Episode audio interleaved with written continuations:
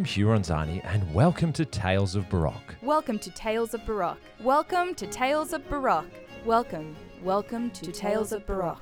Each episode you'll join me and my esteemed guests on another fabulous dive into the Baroque world, its characters, composers, politics, popes, kings and queens. In the spirit of reconciliation, the Australian Brandenburg Orchestra acknowledges the traditional custodians of country throughout Australia and their connections to land, sea and community. We pay our respect to the elders past and present and extend that respect to all Aboriginal and Torres Strait Islander peoples today.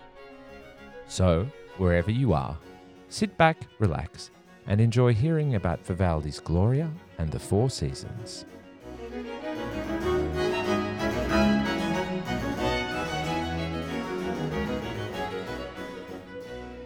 Hello, Alan. Thank you for joining me today. This is a very special episode indeed, as you aren't even in the country. Perhaps you could tell us about where you are and what you've been up to over the past weeks.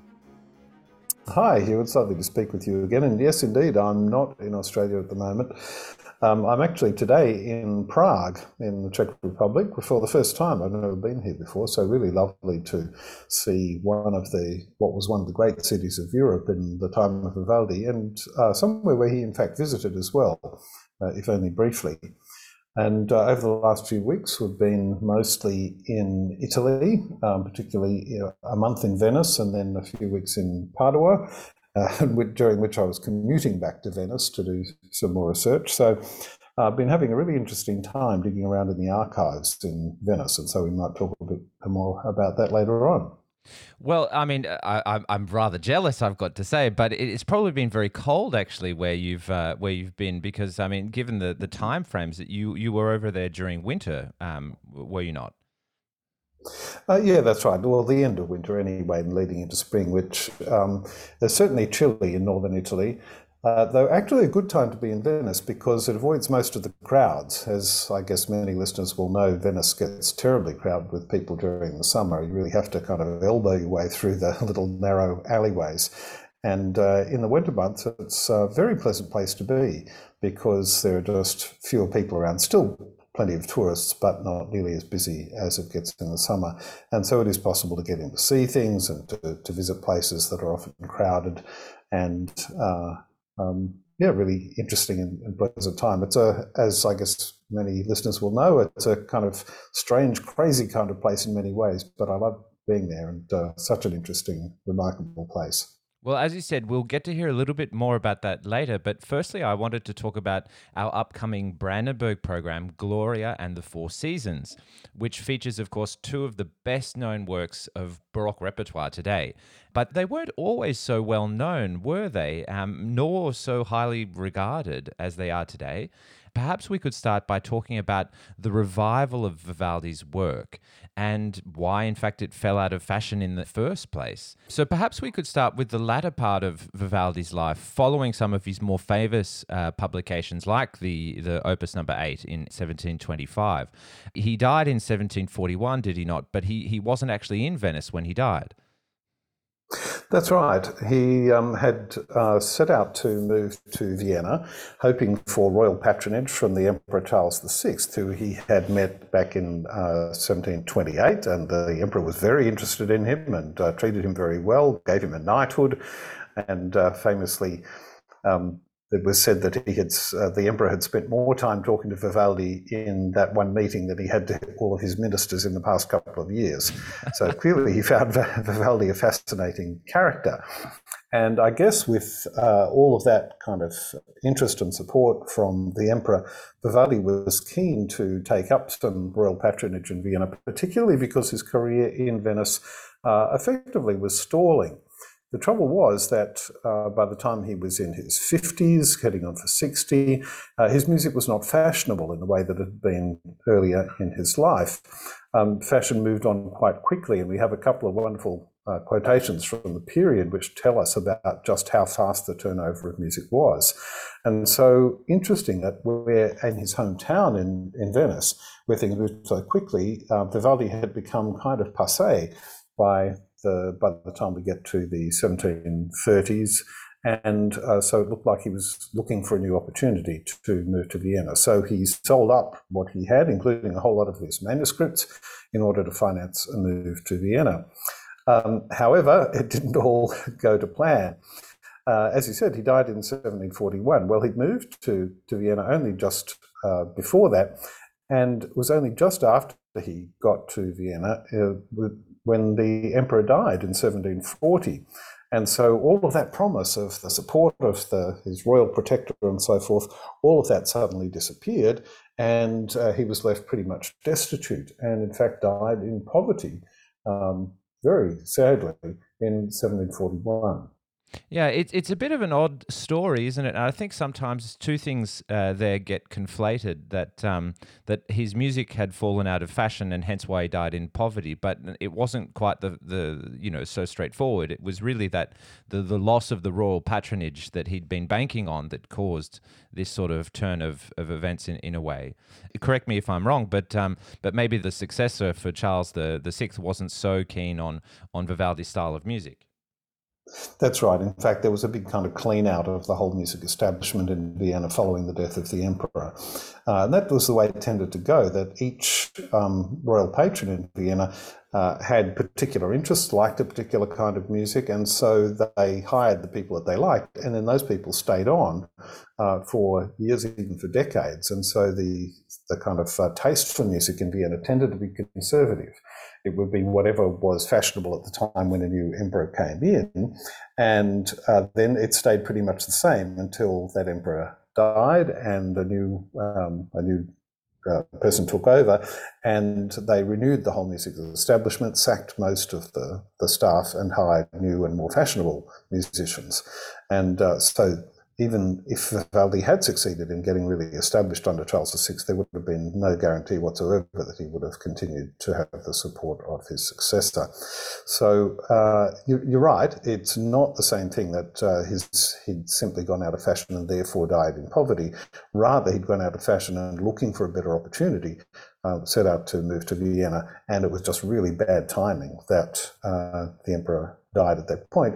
And there was Vivaldi stuck in a place a long way from home where he didn't have any of the kind of social networks and institutional support and so forth, I guess, that he was used to having at home in Venice, and he was really stuck, I think. So it's a very sad ending to his life, which had been so interesting and so brilliant in many respects.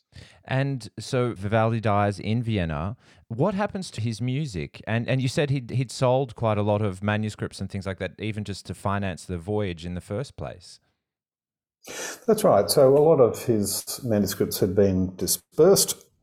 There were manuscripts all over the place because there was one major collection of his manuscripts, which was his own personal library. He kept a sort of archive set of all of his pieces, and that is what has come down to us for the most part today, which is a really lucky thing that we have this tremendous collection, which includes most of his works. On the other hand, there were particular pieces that he sold off, not just in a kind of general sale, but he actually composed on commission, not for particular performances, as was the usual thing. So when you wrote an opera, for example, you just didn't sit down and think, I think I'll write an opera today, and then see what happens. It was, you definitely had to have the money, you had to have a commission from a theatre, and you were writing for particular singers for a particular occasion in a particular place and so forth. However, Vivaldi had a bit of an unusual business model later in his life, where he was famous enough that visitors who came to Venice, and there were many aristocratic visitors who came during the Grand Tour, and they would come and look him up, and so he would say, well, would you like me to write you a new concerto? And wealthy aristocratic visitor can say, yes, please, I'd like my very own Vivaldi concerto, which nobody else has. It's not one you can buy in a shop or that's been composed for anybody else. It's a collector's item, kind of like buying a painting by Canaletto or something like that you can take away with you, and you can have your very own Vivaldi concerto. And so he found that he could actually make more money from selling individual pieces like that than he could by getting them published and printed, because once he'd sold them to the publisher, it was the publisher who made all the money out of printing music, and there was not much of a market for that. So this is one of the ways in which his music was distributed, also by individual sales. I mean, it's fascinating to think, and those manuscripts obviously were done by hand. That's right, yeah, and in fact, of course, that's what the word manuscript means, literally handwritten. And so what we have are some pieces that are in his own handwriting and others that have been copied out by professional copyists. Because there was a relatively small market for printed music, and particularly in Italian music, where the turnover of new music was so quick, things went out of fashion very quickly, there was not very much call for actually printing music and selling multiple copies of it. It was more that you composed a thing for a particular occasion, you got a professional copyist. In fact, in Vivaldi's case, it was often his father, who was a violinist, who acted as his copyist, who would write out a handwritten copy, and that was the one that would be used in the performances. So the professional copyists were very good. They worked very fast and very accurately, and that was actually cheaper and more effective than going through the whole business of getting them printed. However, we do have a few pieces by Vivaldi that were printed, and amongst them is the famous Four Seasons. It's one of the reasons that that piece was so widely distributed and so well known, was because it was in print and therefore copies could be bought all over Europe. Yes, and we'll get to the Four Seasons just in a minute, but on the topic of manuscripts, there is an autograph manuscript, as in a manuscript in Vivaldi's own hand, of the Gloria that we're going to hear in this program, the Gloria in D major RV 589. What do you know about this manuscript and where it comes from, where it was, you know, how it survived? Well, as far as we know, it is one of those ones that came from Vivaldi's own collection of his scores, which he had kept as his sort of working copies. So it's not one of those kind of fair copies that was made by a copyist for sale. It was a copy that has kind of been worked over. You know, he's made alterations to it. He's scratched things out and added extra things in. So it's one of those set of pieces that he was continuously developing, working up for particular occasions. And so it belongs in that large set, which had come down after his death to an aristocratic patron who owned the whole set, and then divided it up as part of an inheritance. So half went, I guess, to one son and half to another. And so it ended up being simply two large collections which were separated. And luckily, they both survived and were able to be bought up by the National Library of Turin in the early 20th century, and the two halves of the collection were reunited.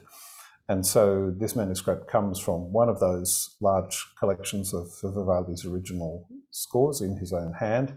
And so it's really exciting to have this collection of pieces where, for many composers, the ones that the manuscripts that have survived are not the ones that they wrote out themselves, but rather copyists, fair copies. But this is the real thing. It's kind of the one that he actually had on the music stand in front of him, as far as we know, from which he was working. And that has a couple of interesting implications, because it means, because it was not a fair copy made for somebody else, it has a few ambiguous bits in it where things are not entirely clear, whether something's been crossed out or scraped out and something else has been added. But also it means he didn't necessarily need to put in every detail, because he was working from it himself. If anybody had a question, he was there to answer it. And so he didn't need to write in some of the details which you might see in a fair copy score. From what period of Vivaldi's life does this manuscript actually come from? It obviously precedes the publication of Opus 8 and the Four Seasons, doesn't it? Like a lot of Vivaldi's manuscripts, it doesn't actually have a date on it, so we can't be entirely sure. But the scholars who studied this very closely think it's probably dates from about 1716, 17. So that's well into his career, when he was quite well established and famous. He was well in his 30s by then. And so it's a period when he was also composing operas, and I think we hear some of that kind of lively operatic style in the music for the Gloria. It's also a period in which Venice had been involved in one of its many wars against the Ottomans, and they'd had some success. And so the use of trumpets and so forth in this, and the very kind of lively, almost martial kind of style of some of the music, probably reflects that kind of context in which it was a sort of celebration of military victory. We don't know that, but it's kind of plausible that that would be a reason why he wrote it the way he did. And it's interesting, this period of Vivaldi's life that you're mentioning, you know, 1716, 1717, is also synonymous with the period of time at the Ospedale della Pietà where Francesco Gasparini had taken leave, and in fact the position of Maestro di Cappella sort of was vacant. So Vivaldi was writing even more music than usual to sort of, you know, provide for the demands that the Ospedale had in terms of its music demands. It would have been a prolific period of time for him. Yeah, that's right, and a period in which he writes a lot of church music for exactly that reason. We should probably go back a step and just remind listeners of what we're talking about here in relation to the Ospedale. In particular with Vivaldi, it was the Pio Ospedale della Pietà, literally the Pious Hospital of Mercy, which was the institution at which he famously worked for much of his career in Venice. It's often described as an orphanage, though that's not entirely accurate. It was a home for abandoned or orphaned girls, and it, along with three other institutions, charitable institutions in Venice at the same time, it stood out for the fact that it gave training in music to some, not all by any means, but to some of the most promising girls and women who lived there. Now, one of the things that we tend to assume when we hear that it's an orphanage is that it was a children's choir and that it was made up, it was a kind of a school, school choir kind of thing. And of course, we do hear this kind of music sometimes performed by school groups today, but that's far from being the case. It was, in fact, an institution in which there were perhaps 1,000 girls and women living there. And of those, there were only about 20 or 30 who were in the elite music program. And so they were highly selected and they were highly trained. They operated at the same level as the professional musicians in the theatres. The singers were considered to be the equal of any of the opera singers in Europe. The violinists were the equal of the top soloists anywhere in Europe at the time. So it was really outstanding professional level performers who this music was written for. So it was a thing that you had to do if you visited Venice during the period, was to go to church at the chapels of the four Ospedali, but in particular the chapel of the Pietà, in order to hear this remarkable orchestra and choir made up entirely of female performers. And that in itself was a huge novelty at a time when women didn't get to perform professionally. The only female professional performers you could hear in Europe in this period were opera singers. All of the orchestras and all of the church musicians were male. So this is a real anomaly, and it was one of the ways in which they raised finance to support the running of the Ospedale and its charitable work, was by people coming to hear the choir and orchestra and donating money to support the work of the institution. I find it fascinating, that whole notion of donating but also that apparently tickets were also sold in a way that there were, sort of obligatory contributions to these concert-like experiences, and that there was some people being upset about members of the congregation turning their backs on the altar and actually just facing the musicians instead of being in the regular seated position in the church. Yes, that's right. So it was partly, you could go to church and hear them perform during the service, but they did also do some what we would think of as public performances, but they were always within the chapel. And if listeners have been to Venice to see the Chapel of the Pietà, you'll recall it has screens around the galleries where the musicians would be, so that you can't really see the performance behind there. It was for the purposes of modesty, and so that you wouldn't be distracted from taking part in worship by looking at the musicians. However, people did go there because the music was so fantastic. A lot of people did go to church mainly just to hear the music, and so yes, there were instances where people actually turned their chairs around with their backs to the altar in order to face the musicians. And at one point in 1749, the Pope actually issued an encyclical letter denouncing this practice and saying that there was too much fancy music in church, that people were only going to church to listen to the music. Well, fair enough, but the other side of that was that the reason they had all of this good music was to get people to go to church, because otherwise it was pretty boring and you didn't go, you know. So it's hard to know which is the right solution. But the other thing to say about that, speaking of the Church of the Pietà, is that I'm sure many listeners have been there and been into the church, and they do performances of Vivaldi's music there and so forth. But what they don't generally tell you, at least very prominently, is the fact that the Church of the Pietà as it is now was actually built after Vivaldi had died. It was started in 1745 and completed more or less in 1760, and he'd already died in 1741. Now, there was a chapel there previously, the one where he worked, but the one that you see today is actually the rebuilt version of it. However, it does give you a pretty good idea of the way that it was laid out, and the chapels of the other ospedali are also similarly constructed, with a gallery with screens around it so that you are not too distracted by the performers. Yes, as you're very familiar, Alan, sometimes stretching the truth a little bit is some sort of cultural right among Italians. They let's not let the dates get in the way of a good story. exactly. Now back to the Gloria and what you'd mentioned about one of the many victories that the Venetians were celebrating against the Turks as perhaps a setting for this Gloria, the opening of it at least, and sort of the sentiment that we hear.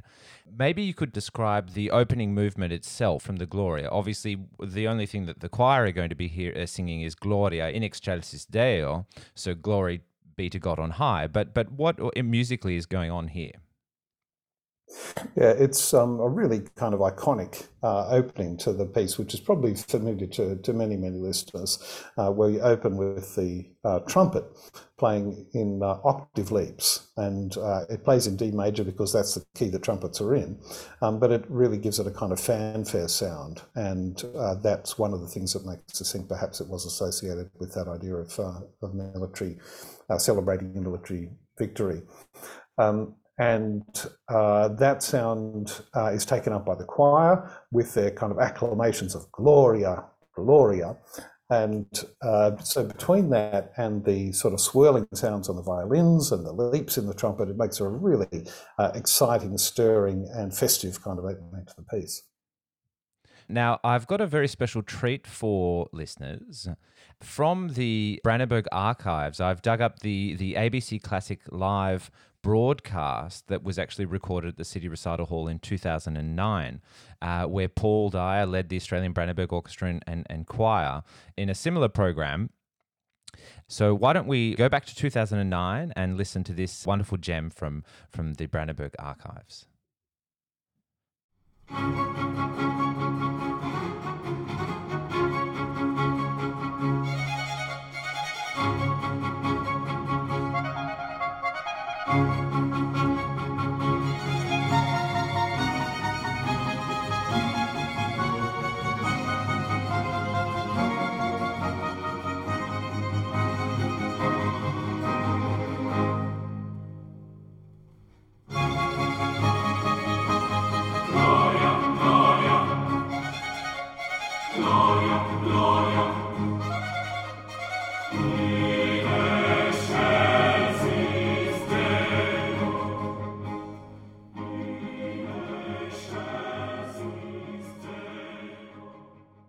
Obviously, the effect there, the fanfare effect that you were talking about, Alan, is quite prominent, but it's just one trumpet and one oboe augmenting the regular string orchestra and the choir. I mean, it's a phenomenal effect, really, for such for so few instruments.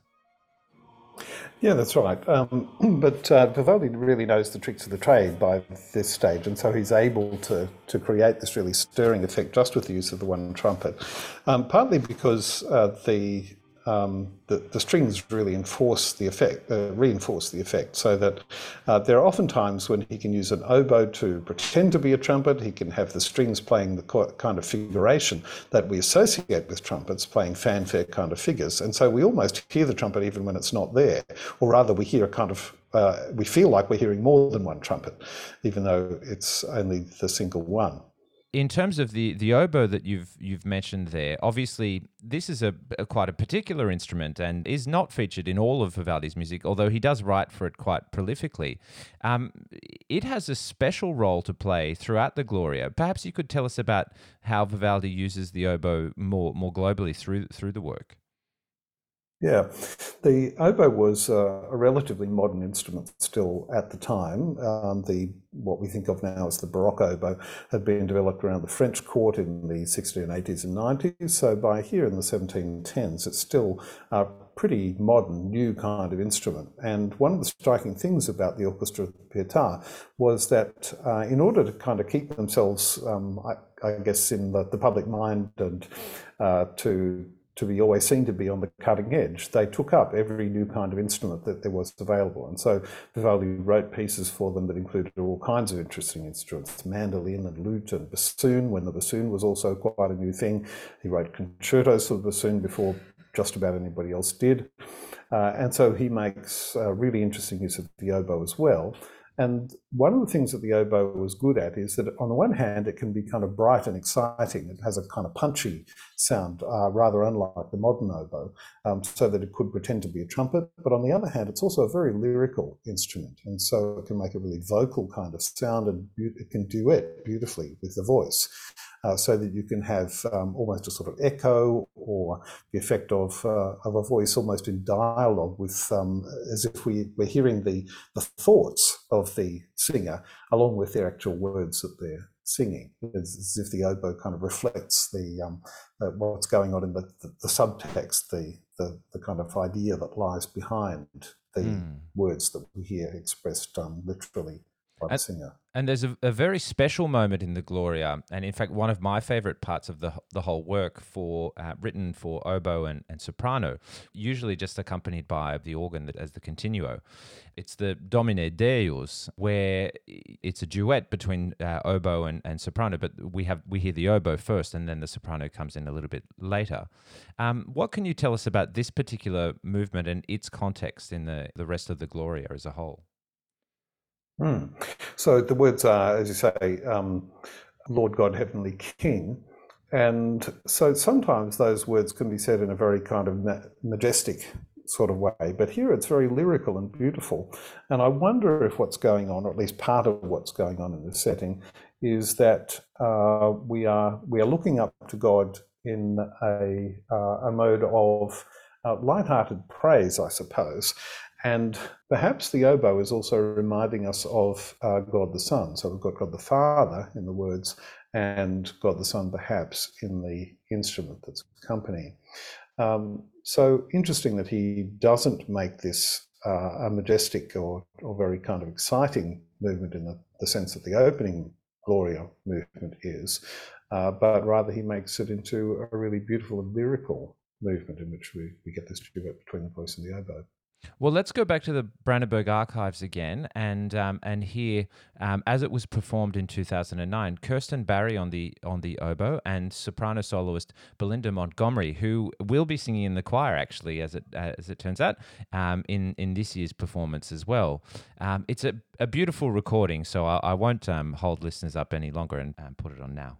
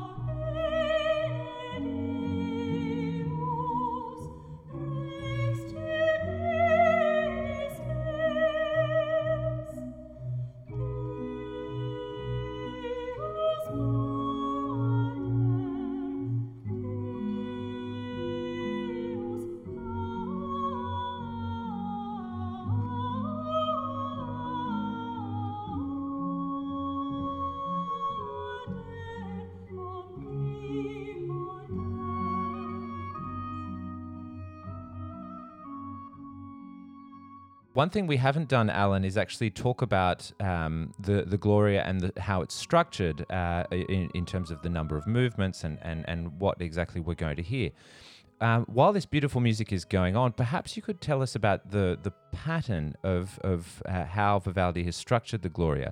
I mean, I can see what I think to be a pattern of sort of chorus and soloist chorus and, you know, large group, smaller group. Perhaps you could elaborate on that.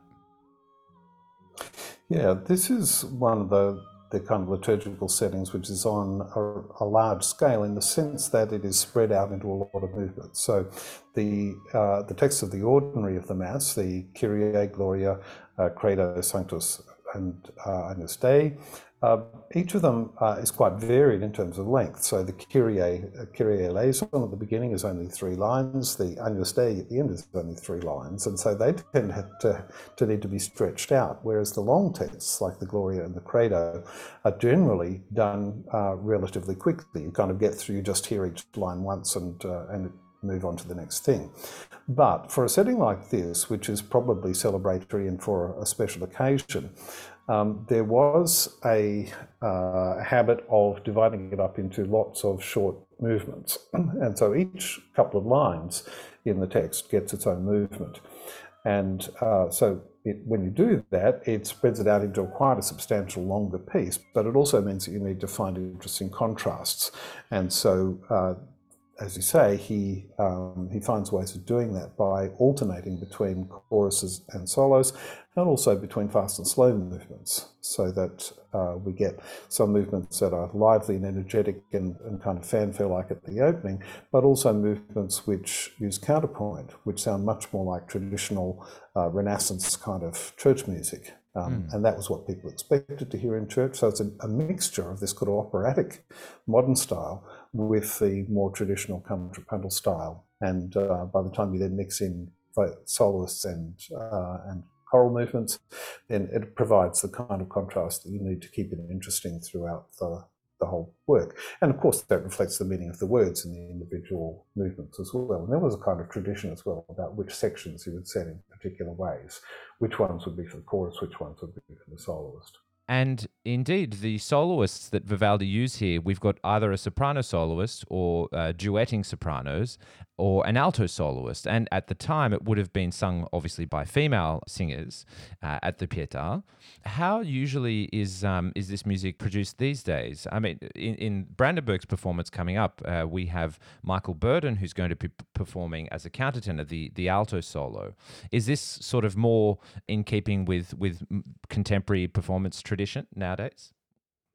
Yes, that's right. Of course, we can never really reproduce exactly what they did at the time, in part because we can never know for sure exactly what they did at the time. But also, we will never be able to hear it in the same way that people at the time heard it, because our heads are full of all kinds of other music and so on. So inevitably, we are kind of inventing a modern performance practice in order to try and recreate this music as effectively as we can. And so the use of a countertenor as the alto soloist does come from the English choral tradition particularly, but it's also become an established way of performing a lot of the music that was written for high male voices, and particularly for castrati, because of course we can't have any more of those today. The little operation that's needed to do that would be illegal these days. So we tend to have countertenors to perform the parts written for castrati, and therefore it makes kind of sense to perform this kind of sacred music, which would normally be performed all by male performers, using a countertenor. Though interesting that in this case it is one of the relatively few examples that actually was written for female soprano and alto. And that does bring us to another really interesting question about this piece, to which we don't yet have a completely satisfactory answer. And that is that, as far as we know, it was written for the Pietà, for, as we said, an all-female choir, and it has parts for soprano, alto, tenor, and bass. So who sang the tenor and bass parts? Well, this is a debate that's gone round and round amongst scholars over the last century or so. And the latest thinking is that, I imagine, you know, many listeners will have their own kind of hypothesis. You know, lots of people, you would think logically, well, they must have had some way of doing it. Did they get the music staff, like Vivaldi himself, to sing the lower parts, the male music teachers and so on. Well, no, we don't think they did that, partly because they were not there as singers, they were there as instrumentalists, and also because they didn't actually perform with the women. The women who were in the members of the choir, although they weren't nuns, they lived effectively like nuns, and they were very much separated from the outside world and separated from all men other than the priests who gave the mass and so on, and the professional music teachers. So that doesn't seem plausible. They couldn't have brought in other male professional singers, and so how did they do it? And the latest thinking that we have from the top scholars in the field is that they sang it all with female voices, including the tenor and bass parts. And so some listeners may have seen a wonderful documentary made by the BBC about an attempt to recreate this. It's an English choir that is all female and trained up to sing the piece with tenor and bass female singers, and they then go and perform it in the Chapel of the Pietà in costume. The whole thing is a wonderful experiment, and it really works. You know, you can actually hear the tenor and bass parts because when you look at the score, the bass part particularly don't go especially low. There are none of the sort of real super bass notes that we often get in music at this period. It just kind of goes down to the sort of medium baritone range. And so it's possible for women who have very low voices to actually sing all of those parts. It's incredible that there aren't more ensembles which try and exploit those types of female voices, in fact, because it is quite uncommon to have such a low female voice, but they do exist. And of course, for the purposes of that documentary, it's been proven that you can find enough of them to actually constitute a choir. So that's... It was an incredible feat, and I certainly do, like you, Alan, recommend that listeners go and seek out that documentary if they can. Out of the Gloria, then, Alan, do you have a particular favourite moment? I mean, I've shared my oboe soprano duet as one of my favourite moments of the whole work. Is there something that strikes you about the Gloria? Oh yes, there are so many wonderful movements in this piece. One of my favourites is actually the Et Intero Pax, which is the second movement, where we hear the choir in doing their kind of pseudo-Renaissance counterpoint, and you can hear all of the parts come in one after the other, and that's one of the ones where it is really striking when you hear it done all by female voices, because you hear every voice entering one after the other, and you go, oh, there's the tenor, there's the bass, and it's just wonderfully evocative stuff too, because it's he is doing, although in the texture is kind of Renaissance counterpoint, the harmony is very much Vivaldi, it's very modern, and so we get some wonderfully intense moments in the harmony, which really make us kind of sit back in our seats and go, wow, listen to that. Well, I won't deprive listeners of that fantastic suggestion, so let me put that on. This is the Et Intero Pax, which, as you said, Alan, is the second movement from the Gloria, performed here by the Australian Brandenburg Orchestra and Brandenburg Choir in 2009.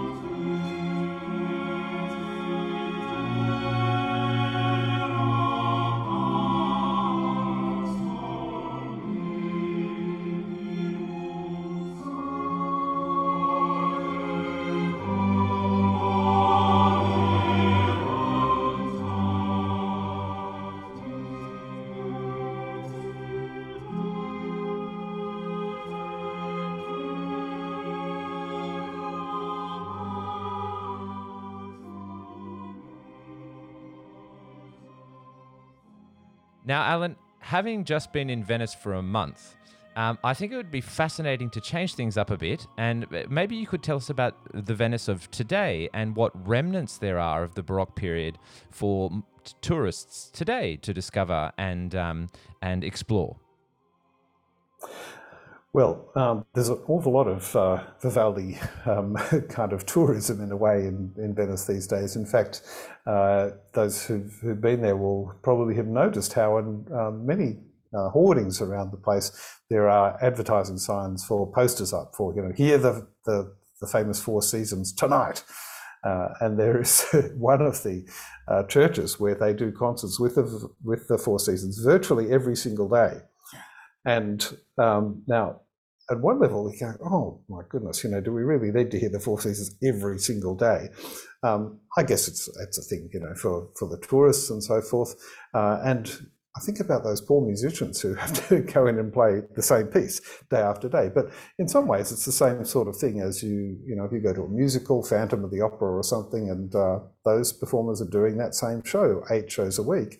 And they bring something to it. They make it lively and interesting and fresh each time they do it. And that's kind of the professionalism of the performers. But the other thing that strikes me about this, all these performances of the Four Seasons in Venice, is that they do a rather clever thing, which is that the Four Seasons is half the program because the piece is not that long. And the other half, they introduce other pieces by Vivaldi, so that people come in, they see this poster saying, oh, the Four Seasons, I must go and hear that in Venice. And at the same time, they then introduce other pieces by Vivaldi, which the audiences won't know. And so they're actually spreading the love, I guess we could say, for audiences who may not go to hear classical concerts very often, to get to hear some other pieces and realise that there's more to it, in fact, than just the Four Seasons.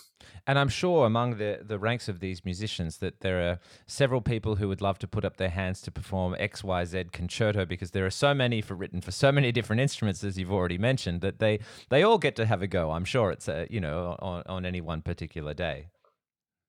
That's right, and Vivaldi famously wrote 500 odd concertos, of which about half are for violin, so there are plenty to choose from, and wonderful stuff. It's sometimes said unkindly that they're all a bit samey, but of course they're by the same composer and they work to a similar style. But the really interesting thing is that in fact they're all different. They really are all different in their structure, in their themes, in the textures, the moods, and so forth of them. So it's really a fabulous repertoire to explore.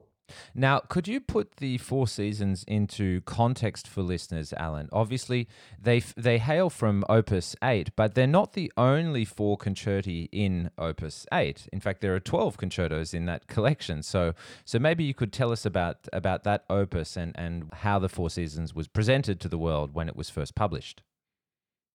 Yeah, as you say, the crucial thing about it is, in the first instance, there's not actually one piece. It's a set of 4 pieces, one for each season. And so each of them is a concerto in itself, consisting of 3 movements, fast, slow, fast. So there are 12 movements in total in the Four Seasons. But it's not a big enough piece to stand alone as a publication, probably. It was typical at the time to actually publish things in sets of 6 or 12. And so Vivaldi seems to have kind of padded it out in a way by putting in a set of other concertos as well, which made it into a more substantial publication. And as we mentioned before, one of the advantages of this was that it could then be printed and disseminated much more widely. Venice was an important centre of music printing at the time, but some of Vivaldi's music started to be printed also in the Netherlands, which was also Amsterdam was an important centre of music publishing, and so by that means his music was available much more widely across Europe, and the Four Seasons in particular became very famous and widely loved. And in fact, the King of France insisted on hearing the Spring Concerto from the Four Seasons in the 1740s, after the music had started to go out of fashion in Italy. It was still fashionable in other places. Now, it might be worth just talking a little bit about the way that the Four Seasons works as a set of concertos, because there is one for each of the seasons. But as I guess a lot of listeners will know, it's not just a set of pieces which broadly describe the different seasons of the year. In fact, they appear to be illustrating a set of sonnets. We don't know who wrote the poetry. It could even have been Vivaldi himself, but they give us quite specific scenarios of what's going on in each concerto, and this is really unusual at the time. There were some kind of novelty pieces which imitated particular sounds on instruments, and so we get some pieces from going back over the previous generation or two which imitated bird song and what have you. The Four Seasons goes a long way beyond that, because in the poems we see particular scenes. There are actual things going on with real people doing stuff, and so the music is illustrating not just what it's like in springtime, but in the opening movement of spring, for example, we hear people singing and dancing to celebrate the arrival of spring. And then in the second movement of spring, we see the goatherd sitting on the shepherd sitting on the hillside with his dog sitting beside him. And Vivaldi writes in, so there's not only the poems, but he actually writes in on the score the description of the specific things that are happening, so that you can actually see exactly what each element in the music is illustrating. And then the masterful emotive context that would surround those sounds. So, for example, we can hear the dog barking, but and that's quite obvious as to how it's presented. But then you also have the feeling of the breeze sort of softly blowing throughout that movement as well. Yeah, Vivaldi actually writes in on that movement, on the score, exactly what's happening, in, not only generally, but in each individual part. So the first violins are the leaves of the trees blowing gently in the wind. The viola is the dog barking, and so on. And that's really fun when you know what it is. So some performances of the piece, you hear it's all just kind of very gentle and smooth, and the viola just goes bom bom bom bom in the background, whereas he actually writes on the score, this should be played loudly and raspingly throughout.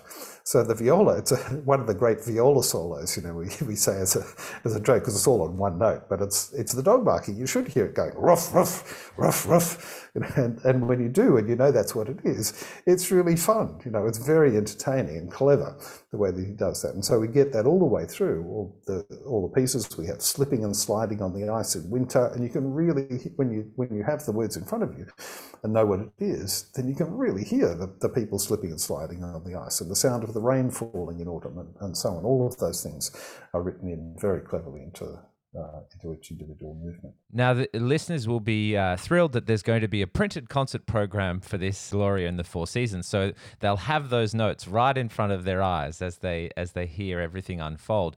But perhaps for now we can actually start with the second movement from Spring and hear the dog barking in a recording that actually features soloist Elizabeth Wallfisch with Paul Dyer and the Australian Brandenburg Orchestra.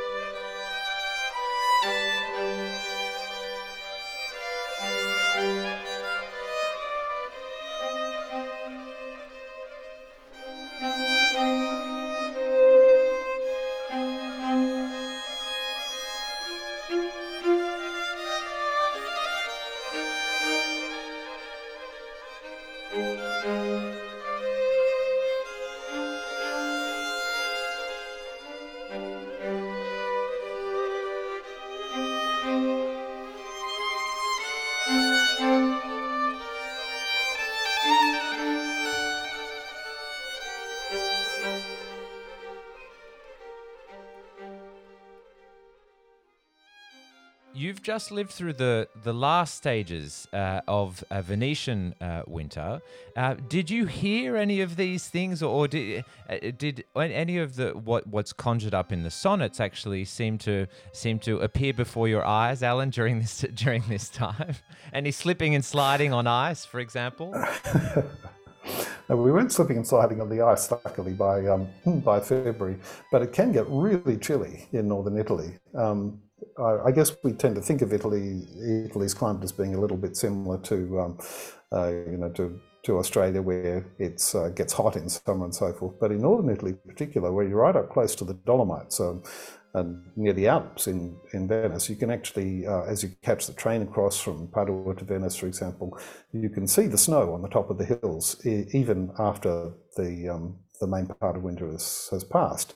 So when the wind comes around from that direction, boy, you really feel it. It cuts through you like a knife, and that's, I think, what he is capturing in a lot of the music for winter in particular. We know that around the time when he wrote this, Vivaldi had taken up a job as music director to the Duke of Mantua, and it was long thought that this was describing scenes around Mantua. In fact, it may be that he actually had written the pieces a couple of years earlier before he went to Mantua, but certainly it's that kind of North Italian plain somewhere that we're seeing all of this scene unfold. And yes, it gets really chilly, and when you're stuck out in the wind, you really know about it. Yeah. So why don't we segue to the opening movement of Winter, the violin concerto in F minor. Is the use of F minor here topical with regards to winter itself, Alan? Is this something as a device in terms of the sound of F minor? Would that have been a purposeful choice there? I would think so. F minor is a key that is not kind of immediately suited to string instruments. They like to play in keys with lots of sharps in them, because the strings of the violins are tuned to G, D, A, and E, and those are all the keys that are associated with those strings are the ones which have sharps in them. And so F minor, though, has four flats, so it's really kind of the opposite end of the spectrum. It's about as far as you can go towards the flat direction in the sorts of tunings that are used in the period without going really horribly out of tune.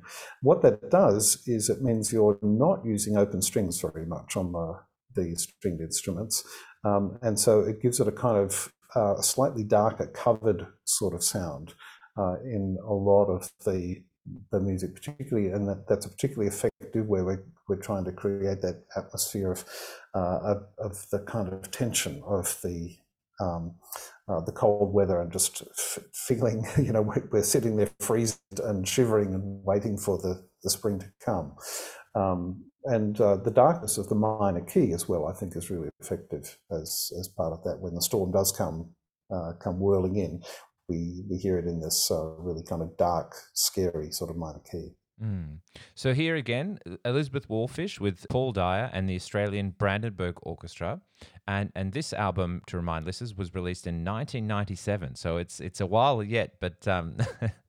But I'll have some more details for you in a minute, that there's a new recording soon to be on the way. Wow.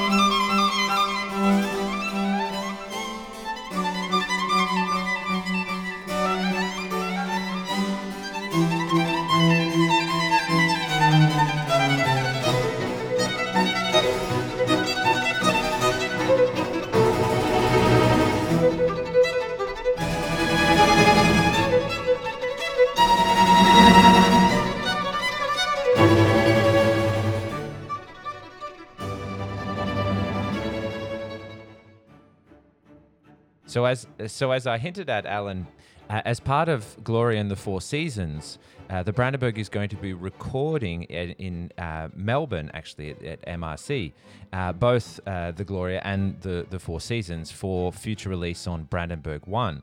So we're finally going to get, after the several times that Sean Lee Chen has actually performed this live for audiences and at many ancillary events and development events as well, like our famous gala dinner or spring dinner, he's finally going to get a chance to actually record to tape his version of the Four Seasons, which will be the first version recorded in almost 30 years. I mean, it's been 25 years since that version was recorded with Elizabeth Wallfisch. So perhaps we could finish today with one of your favourite movements that you were telling me about earlier off air, Alan. Yet again in a minor key, but not quite the same affect as what we've just heard with this very chilly F minor. That's right. Yeah, one of my favourite movements is the third movement of Summer, where we get again this fantastic storm effect, which Vivaldi does so well. And this kind of music was imitated so much in the period after, because this was so famous, and this kind of style that Vivaldi had developed for string playing in particular was so thrilling that it was taken up by lots of other musicians afterwards, lots of other composers. This is kind of the original and best, in a way, you could say.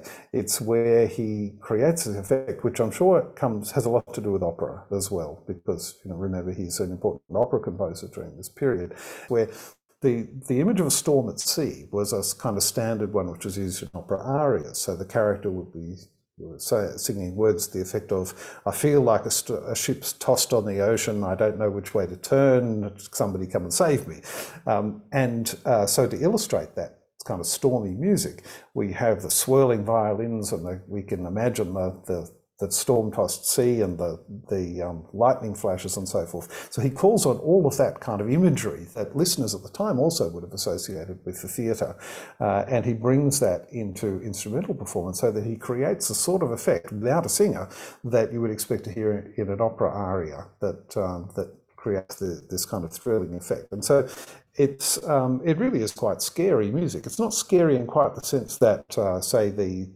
Dies Irae of Mozart's Requiem, listeners will know, or even that of Verdi's Requiem, or the Ride of the Valkyries. These are very famous, scary pieces of music that come later on. But in a way, you could almost say that those famous scary pieces would not have been possible without Vivaldi having written this kind of thing first, because it creates this effect of the kind of thrilling rush of the strings, which conjures up all of that atmosphere of wild weather and the storm rolling in. And I can't imagine, I mean, obviously it's very difficult, as you've said time and time again, for us to unhear all of what we've already heard and sort of unlearn all of these cultural things that are our own cultural baggage that we have here in the 21st century. But how this would have been so powerful and incredible to hear for the first time, when nothing like this had ever been written before. It just must have sent shivers up everyone's spines when they heard this sort of this music for the first time. Yeah, and I think a measure of that in a way is the fact that it still does. When you hear it live in the concert hall with a really good orchestra going for it, it's absolutely riveting stuff. It still has the same effect, I think, every time you hear it. And the music is so powerful, so effective, that I think it's one of the reasons why it's been performed so many times in so many different ways by different kinds of instruments. So it's such a showpiece that soloists and other kinds of instruments, even something like the trombone, for example, people will record the Four Seasons because it's so impossibly difficult to do that an absolute virtuoso can pull it off. And when they do, it's really exciting. There are, if you look on YouTube, you can find a performance of this music on every imaginable instrument, and quite a few instruments you didn't even know existed. But one of the exciting ones for this kind of music is a terrific recording, actually, of this storm sequence from Summer, played on two electric guitars by kind of heavy metal players is a band called Children of Bodom, which I've used their recording from time to time to demonstrate this, and it works really well. You can just imagine that that people at the time in the 18th century would have found this just absolutely thrilling. What Vivaldi would have thought of hearing it on two electric guitars is hard to know, but I think actually he would have been quite thrilled to think not only that this music was still being played at all 300 years later, and just that idea would have been completely shocking to him, I think, but that people were finding new ways to perform it, which also bring out the exciting character of the music. I think he would have found quite delightful. Perhaps I'll leave the Children of Bodom recording on YouTube for listeners to go out and discover. But I will play absolutely the Elizabeth Wallfisch version, and because it is so thrilling, bring our conversation to a close with the Presto from Summer, because it's just such fantastic. And it's almost nothing to be said after you've heard this. You need to go sit down and maybe have a cup of tea to relax. But yes, yeah. Thank you, Alan, again for such a fantastic conversation and for enlightening us so much about the world of Vivaldi and his music. Lovely to speak with you again, Hugh. And as you say, what better way to go out than with the exciting music from the storm sequence of Summer.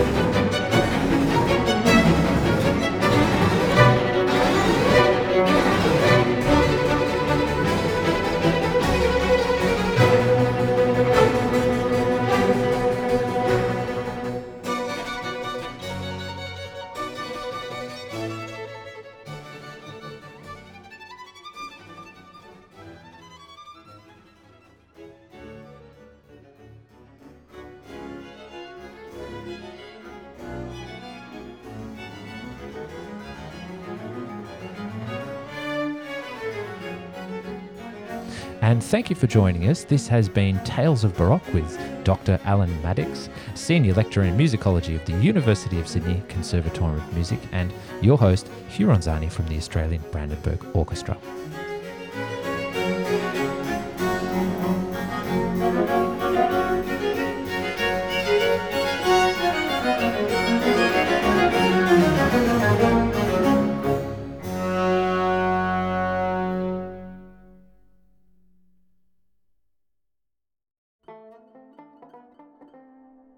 In July, discover the Sufi whirling dervishes of Turkey's Mevlevi order in Ottoman Baroque.